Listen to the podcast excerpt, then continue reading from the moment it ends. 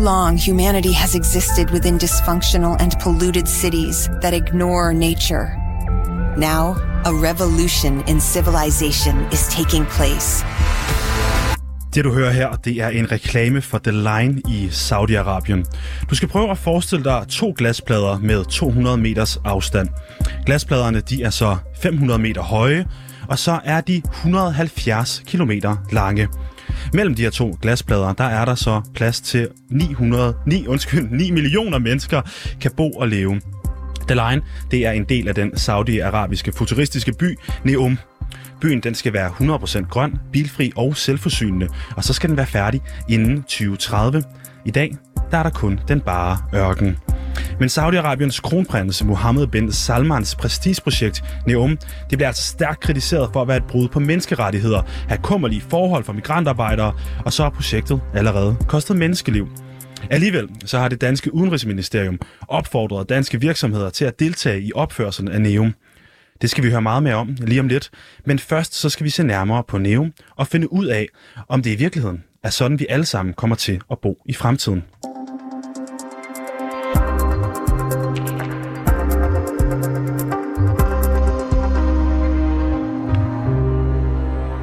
Yes, velkommen til reporterne. Mit navn det er Silas Mudi. Og så kan jeg byde velkommen til dig, Gertrud Jørgensen. Goddag. Goddag. Du er arkitekt og professor i byplanlægning på Københavns Universitet. Og så øh, inden vi går i gang, så vil jeg bare lige sende en opfordring til alle lytterne. Hvis man sidder med en telefon, så kan man lige google nogle billeder af det her The Line i, i Saudi-Arabien. Øh, for det er lige den her situation, at det er ret svært at lave radio, fordi det er virkelig, virkelig et vildt øh, projekt, og det, og det ser helt sindssygt ud og ret svært at beskrive. Øh, men Gertrud først, hvad er The Line? Ja, det er, som du lige har sagt, et stort øh, en del af et meget stort regionalt byudviklingsprojekt, som Saudi-Arabien og især kronprinsen har, har sat i gang. Det er, øh, ja, det er en, hvis man forestiller sig en, som du siger, to spejle, der er meget, meget, meget høje og ligger meget tæt på hinanden og strækker sig fra noget, der ligner Holstebro til Padborg eller Gelej til, til Gæsser og hvor man forestiller sig, at der skal være en by indeni og ingenting udenom. Mm. Og, og hvad er formålet med at bygge noget, altså, der, der virker så langt væk fra noget af det, vi ellers har set? Der er sikkert mange forskellige formål, men øh, det erklærede formål, det er at øh, bygge en by, som er øh, bæredygtig på den måde, at den ikke bruger energi, og at man kan leve i den øh, som sådan en fem minutters by. Det vil sige, at man kan finde alt, hvad man skal bruge inden for fem minutter, og hvor man ikke skal køre bil. Så der, det er en bilfri by. Mm. Og hvor meget af det her er, er hvad skal man sige, flash, eller øh, nu skal øh, Ben Salman ud og vise, hvad man kan i Saudi-Arabien, og hvor meget af det er rent faktisk fremtidens by?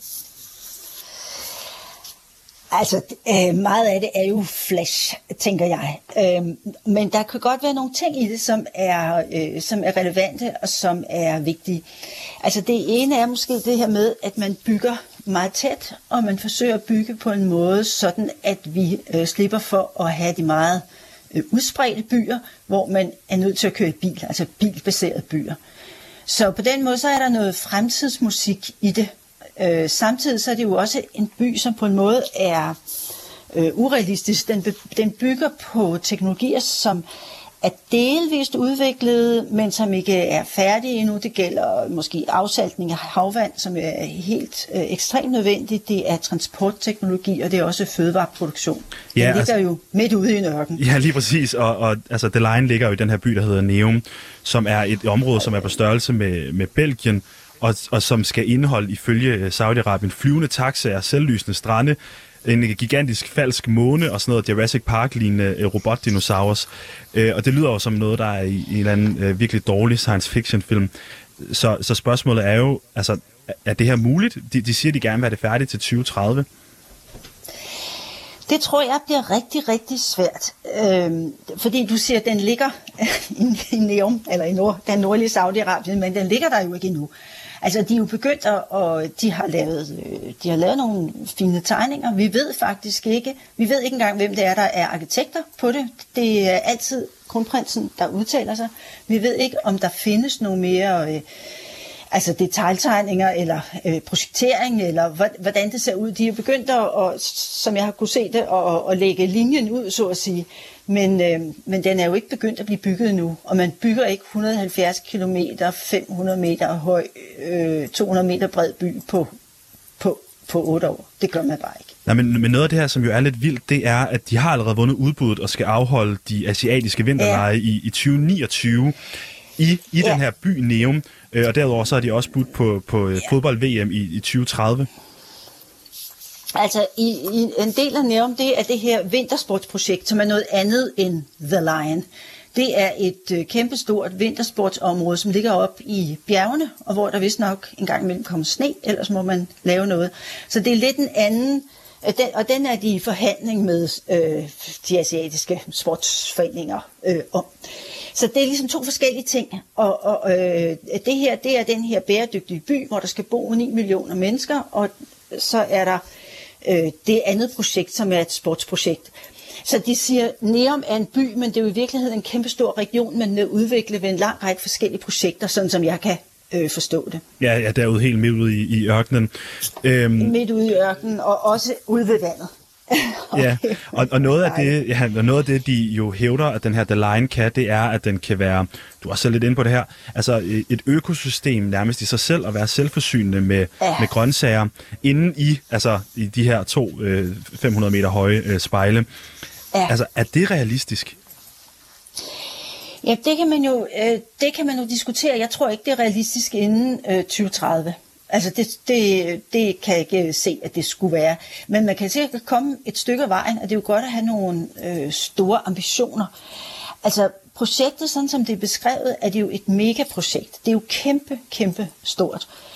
Øh, og det virker ligesom, når det er færdigt. Altså man har jo den her idé om, at man skulle kunne bo der, og så skulle man på 20 minutter kunne nå fra den ene ende af byen til den anden. Og det er altså fra Holstebro til Padborg med en meget hurtig øh, forbindelse.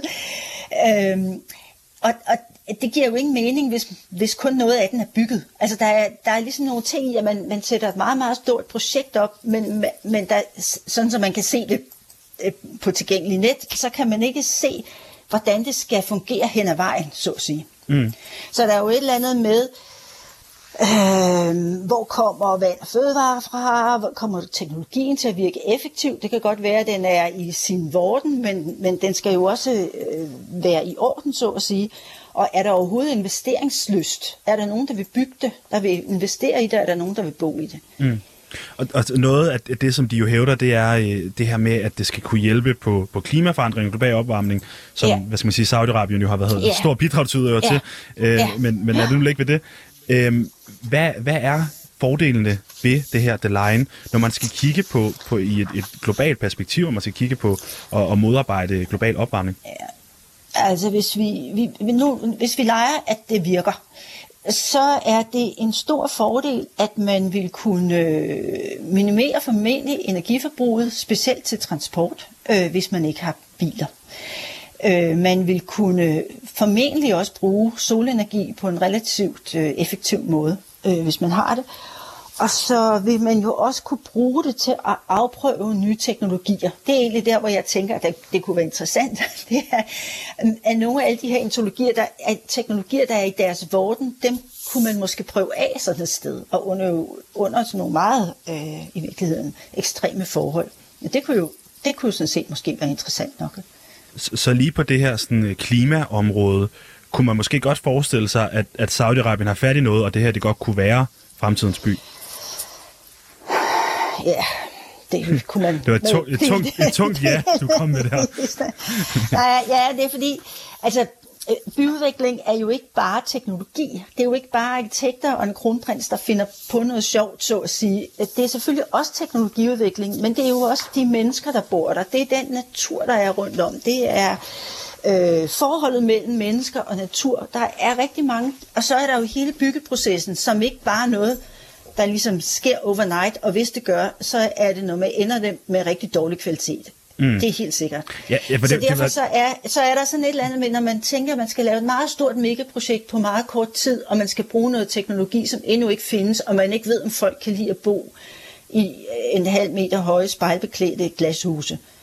mm. ude i en ørken, så er det et meget risikabelt projekt. Og det er egentlig det, tror jeg, som er lidt, øh, som er, hvor man tænker, jamen, jeg vidste, om det kan lade sig gøre, fordi hvis det kunne lade sig gøre, så kunne der måske være nogle ting i det. Mm. Der er også noget, nu snakker vi sammen tidligere i dag, og der er jo noget med den her måde, man har bygget linært på, øh, som ja. jo, og nu må du endelig stoppe mig, hvis jeg, hvis jeg går for langt, men jo minder ja. lidt om den måde, Stalin for eksempel også var rigtig glad for at bygge. Øh, øh, kan, du, kan du se nogle ligheder mellem Mohammed bin Salman og, og Stalins måde at betragte verdenen på her? det kan jeg godt, men jeg kan også se nogle, øh, nogle, øh, Øh, nogle sammenhæng til vores egne, øh, altså indevælden i Danmark for øh, 400 år siden der var man jo også, der, der, der gjorde man jo også, man lagde noget ud, og så sagde man, at folk må flytte. Det må de også, dem der bor i det der område. De må ud, og så, øh, og så laver man noget nyt. Altså, så det, det er sådan den ene øh, sammenhæng. Nu skal jeg passe på, at jeg ikke øh, sammenligner øh, Salman med Stalin, men øh, en af dem, der var optaget af øh, af, af, af Rusland og Ruslands byggeri tilbage i 20'erne. Det var den arkitekt, der hed Le Corbusier, som har været helt ut- utrolig indflydelsesrig øh, modernist. Og øh, øh forestillede sig sådan nogle cities of tomorrow, eller ville radiøs, kaldte de det, hvor man netop også boede øh, meget tæt og meget højt, og med noget grønt udenom, og, og, og han tænkte ligesom på boligen som en maskine. Han snakkede om bomaskinen. Og øh, i, i Brasilien har man bygget sin hovedstad efter nogle af, de, i, nogle af de principper, og det viser sig bare nogle gange, at det ikke er særlig øh, effektivt. Altså det er sådan noget, der ser godt ud på papiret, men når det kommer ud i det virkelige liv, så er det ikke altid, det virker. Ja, og, og apropos det, jeg, jeg spiller lige et, øh, et klip fra dig øh, fra, ja. fra en reklamevideo øh, til den her øh, The Line. Residents have access to all their daily needs within five-minute walk neighborhoods. Ja, det er netop det her med, at de er delt op i forskellige ja. sektorer inde i The Line, ja. sådan så du kan nå alt, hvad du faktisk har brug for ja. i et liv inden for fem minutter. Ja. Og, og det får ja. straks mine tanker til at ryge hen på sådan noget George Orwells øh, 1984, eller sådan noget øh, The Hunger Games i nyere reference. øhm, ja. Og jeg, jeg tænker lidt det her med, kan man forestille sig, at der også er en tanke i, hvis der nu skulle være oprør eller demonstrationer inden for de her 9 millioner saudi-arabere, der skal bo i The Line, så er det også ret nemt at lukke ned, hvis man har en sektioner i, i fem minutter øh, delt op hen over 170 km. Ja, det kan man jo, det kan man jo godt spekulere på. Øh, det er rigtigt, at det vil man kunne, og det, og det giver sådan lidt øh, myrekryb, det der med, at, at øh, alting er så veltilrettelagt. Altså vi vil jo gerne, i, dag, i Europa snakker vi mere om the 15-minute city, altså man skal kunne have alting inden for 15 minutter her til de fem, det er jo lige meget. Så ideen om at have funktionerne tæt på hinanden, at vi kan købe ind, og vi kan gå på arbejde og så videre tæt på, det er jo, det er jo sådan set en god idé. Men, men, men, øh, men man tænker netop, at sådan et, et meget lukket samfund midt ude i ørkenen, hvor man også kan kompartmentere det, det øh, kan måske godt være problematisk. Mm.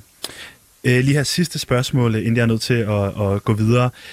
Vi står over for en klimakrise. Vi får mere og mere ørken i verden. Vi bliver flere og flere mennesker, har svært og svært ved at lave mad til os selv. Hvor meget af det her er sådan, som vi kommer til at se fremtidens by, og hvor meget af det her giver dig myrekryb over øh, et totalitært styre? Jeg tror, at vi kommer til at se nogle af de her tek- teknologier udfoldet øh, i, i den kommende tid, og det, fordi det er vi jo nødt til. Men jeg tror og håber i hvert fald også, at, øh, at det bliver gjort på nogle måder, hvor vi er i bedre harmoni med den natur, der omgiver os. Øh, og og vi, vi lever sammen med den, i stedet for at lukke os inde øh, i øh, spejlglas, og, og så sige, at så er der verden udenfor, og så er der der indenfor, og så kan vi leve ligesom om vi var på Mars eller på månen i virkeligheden. Altså jeg tror, at fremtiden meget mere ligger i, at man arbejder med naturen frem for at afgrænse sig fra naturen, som man har gjort her. Yes, og det blev de sidste ord. Gertrud Jørgensen, arkitekt og professor i byplanlægning ved Københavns Universitet. Tusind tak, fordi at, uh, du vil være med. Selv tak. بداية في عملية مسح للمنازل Abdul Rahim El Hawaiti taler direkte til kameraet i sin telefon. Jeg vil ikke forlade det her sted. Jeg vil bare have mit hjem. Jeg vil ikke have erstatning. Jeg vil, have noget, jeg vil ikke have noget som helst. Jeg vil kun have mit hjem. Han taler lidt videre, skæver op mod solen, misser lidt med øjnene, inden han siger, at han ikke vil blive overrasket, hvis han snart bliver slået ihjel. Abdul Rahim al-Awaiti, han fik ret. Ordene, de skulle senere vise sig at være nogle af hans sidste. Sådan her indleder du din artikel om forholdene i Neuam og Danmarks indblandelse, Sandra Blenner Rasmussen, journalist på Danwatch. Velkommen til. Tak. Abdul eh, Rahim Al-Waiti, ham øh, vender vi tilbage til. Først så vil jeg gerne høre dig, eh, Sandra Blenner. Hvad har det danske udenrigsministerium overhovedet at gøre med en futuristisk by i Saudi-Arabien? Ja, altså det vi ligesom kan, kan se, det er, at øh, den danske ambassade i Riyadh øh, og ligesom The Trade Council, der ligesom tilhører øh, den del, igennem Udenrigsministeriet ligesom opfordrer danske virksomheder til at byde ind med løsninger tilbyggelsen af NEOM, og så også de asiatiske vinterleje, som skal afholdes der i 2029. Så de har ligesom, hvad vi har fundet, det er, at de har ligesom opslået, øh, haft nogle opslag på LinkedIn og på deres egen hjemmeside, hvor de ligesom siger, kom og vær med, eller kom og hør mere, øh, fordi at det kan skabe en masse muligheder, både for danske virksomheder, øh, fordi det ligesom også skal være et grønt øh, projekt, og Danmark ligesom er meget, øh, har de her grønne ambitioner, og ligesom slår sig op på at være et grønt førerland, så de kan ligesom byde ind med nogle løsninger til øh, at opfylde Ben Salmans øh, store drøm om Neum. Ja, og det lyder jo sådan set øh, meget fint alt sammen. Men der er jo nogle forskellige problemer ved det her mm. øh, byggeri. Øh, for det første så har vi nogle problemer med menneskerettigheder, som vi har talt en hel del om i, i forhold til VM i Katar. Øh, eller i hvert fald i starten af VM Katar brugte vi meget tid på at diskutere det her. Hvis vi nu sammenligner Katar med, hvordan forholdene er i, i Saudi-Arabien, hvordan ser det så ud? Altså de eksperter, vi har talt med, siger, at det er langt værre i Katar. Øh, ligesom øh, Katar, så har benytter Saudi-Arabien sig også af det her kafala-system, som ligesom stavnspinder øh, migrantarbejderen til en arbejdsgiver. Øh, og i flere tilfælde minder det om moderne slaveri. Øh, og det vi ligesom kan forstå, eller det eksperterne fortæller os, det er, at forholdene er langt værre i, i Saudi-Arabien, fordi mens Katar ligesom på grund af presset i forbindelse med VM i fodbold, ligesom har forbedret deres, øh, deres forhold for migrantarbejdere, så er det samme slet ikke sket i Saudi-Arabien. Så man kan ligesom se frem til, at hvis vi synes, altså for at, se, for at sætte det på spidsen, at hvis vi synes, at forholdene i Qatar var slemme, så bare vent til, at der skal, altså Neum skal bygges, og de asiatiske vinterleje skal bygges. Øhm, for det er en til en det samme, bare være. Og, og hvilke, hvilke ting er kommet frem i forhold til, til selve byggeriet af, af Neum og, og den her line, vi snakkede om? Ja, altså øhm, indtil videre har der været øh, rigtig mange tvejl, der har været tvangsfordrivelser. Øh, det område, Neum skal bygges på, har ligesom i mange, mange århundreder tilhørt øh, Huwaiti-stammen, som er sådan en... Altså, de har eksisteret der længe før Saudi-Arabien overhovedet var en stat. Men fordi at der ligesom skal gøres plads til Neum, har de fået besked på, at I skal forlade det her sted, øh, fordi at vi kan skal bygge det her.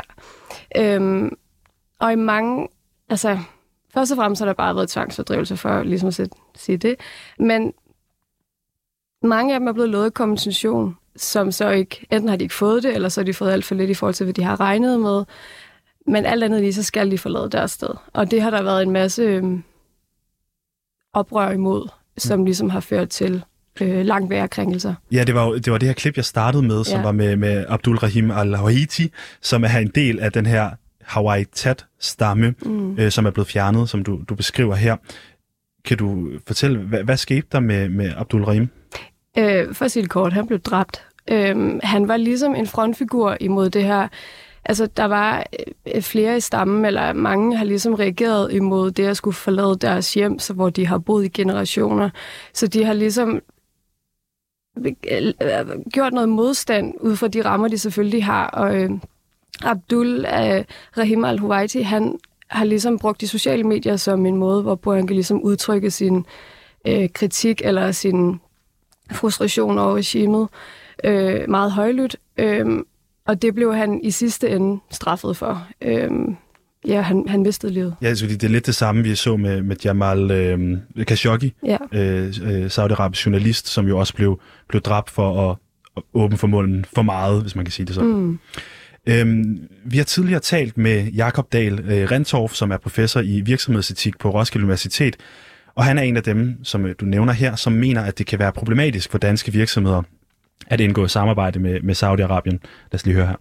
Nærombyggeriet i, øh, i Saudi-Arabien, det fremgår, at øh, Udenrigsministeriet har set en god forretning i, at danske virksomheder bidrager til det projekt i Saudi-Arabien. Og der er jo problemet, at der i Saudi-Arabien er en række krænkelser af menneskerettigheder, ikke mindst øh, i forbindelse med arbejdstagers rettigheder, øh, ligesom der har været det i forbindelse med VM i Katar.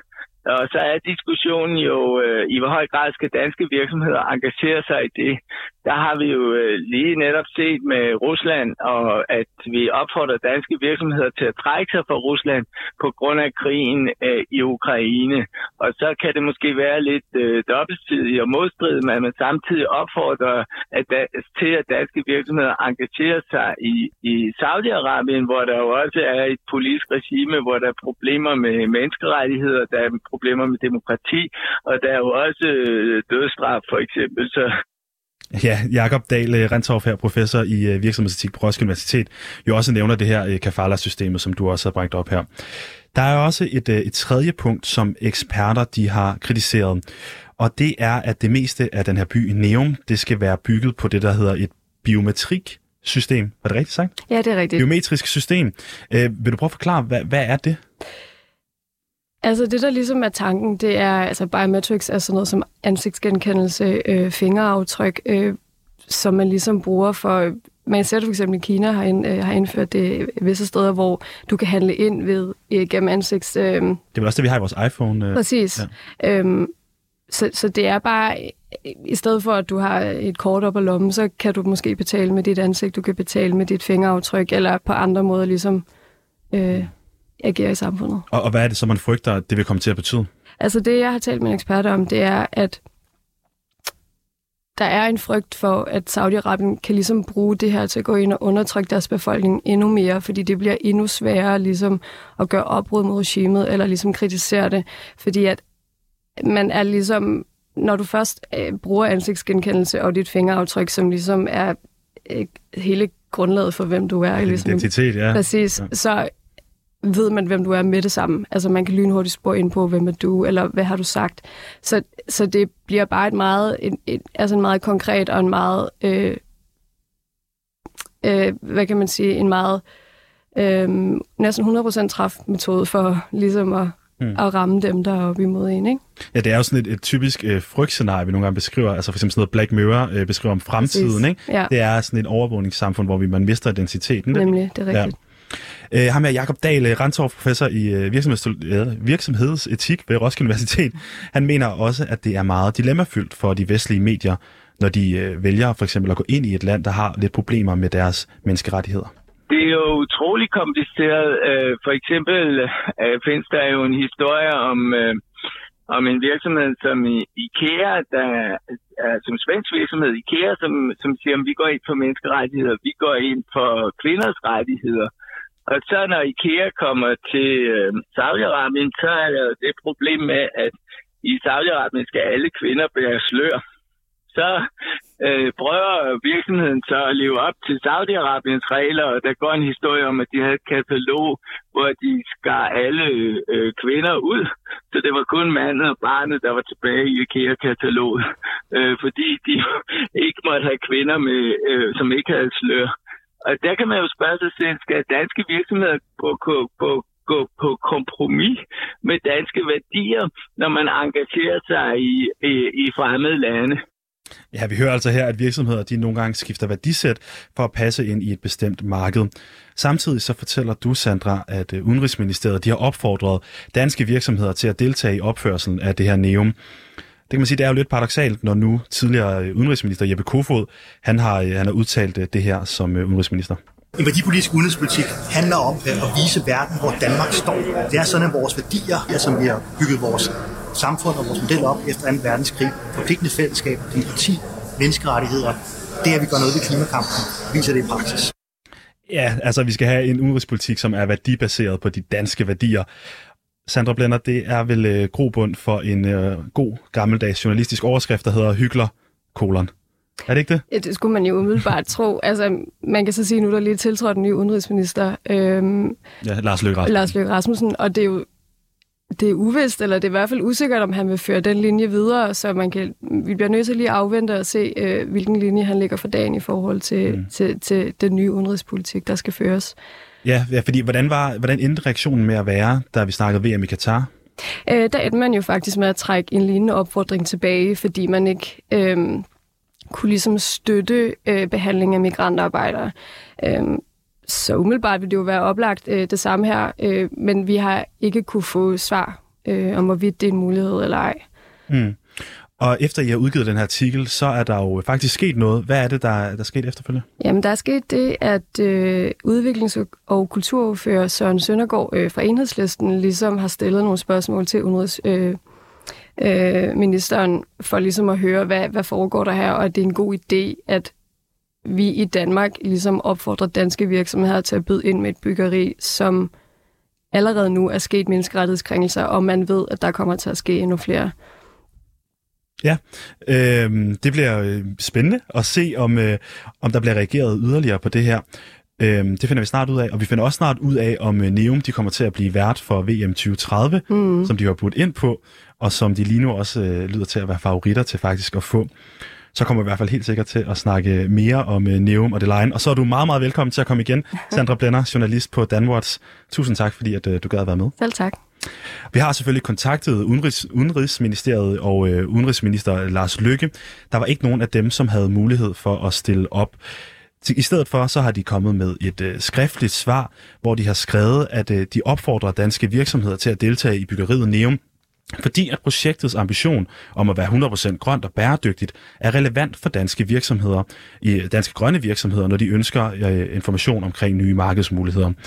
Udenrigsministeriet de forventer og understøtter, at danske virksomheder er opmærksomme og ansvarlige på, vir- på virksomhedsadfærd og har gjort sig klart, hvordan de vil arbejde med social ansvarlighed.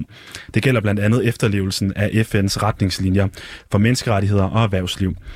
Hvordan det så lige harmonerer med at deltage i et byggeri af en by, der direkte koster menneskeliv, det forklarer Udenrigsministeriet ikke.